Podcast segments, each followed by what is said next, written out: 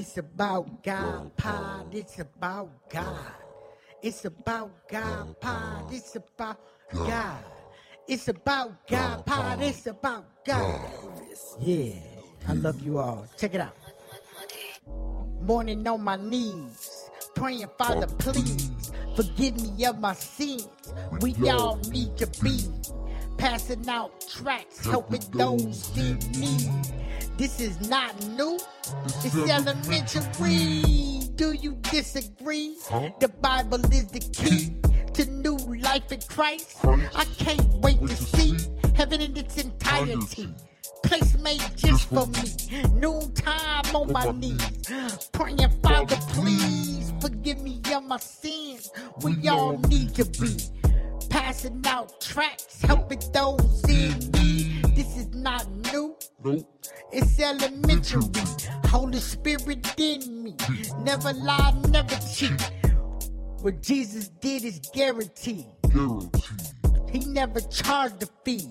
He's one, he's not three. I hope you all agree. He's coming back for me. They nailed him to a tree. And these VIP resist the devil and he has to flee. Hallelujah. Thank you for what you did for me.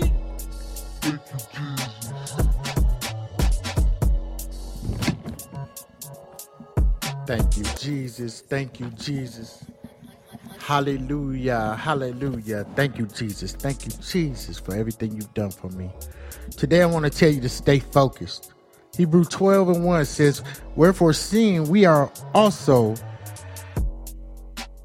compassed about with so great a cloud of witnesses, let us lay aside every weight and the sin which doth so easily beset us, and let us run with patience the race that is set before us. I mean, and when I'm reading in there, sometimes I'm saying that it's going to be other people's races that is not set before us to run. But we can run only in our own race, the race that God has set for us to run. In the days when this verse was written, the writer was drawing a parallel that was much better understood than it is today. In those days, runners conditioned their bodies for a race, just as we do today, but at the time of the race, they stripped off their clothing so that when they ran, they would there would be nothing to hinder them. They also oiled their bodies with fine oil in the same way we need to be well oiled are anointed with the Holy Spirit if we're going to win our race. We also need to remove anything from our lives that would hinder us in the running of the race that's set before us. There are many different hindrances in the race. Too many commitments will keep us from developing our potential. Let other people control us will keep us from developing our potential also. Not knowing how to say no will keep us from developing our potential also.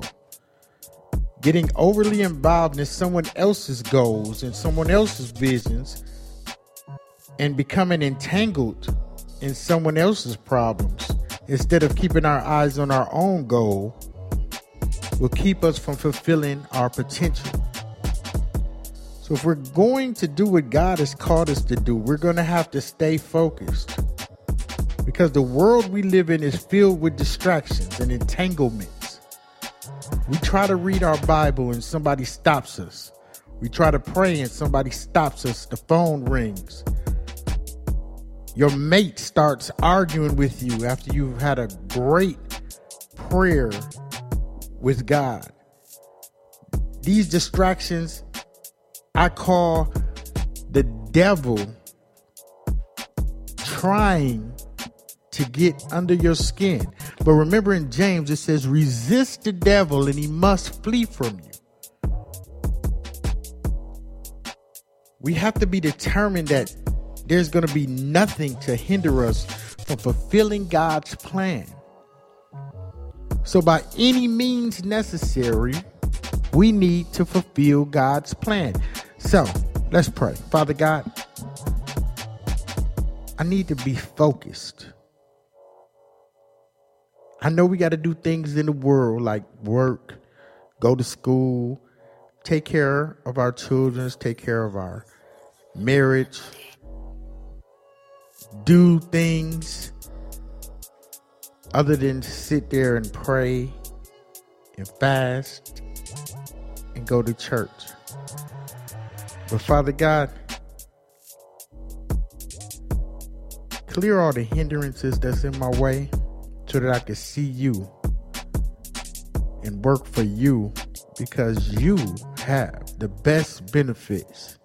In Jesus' name, amen.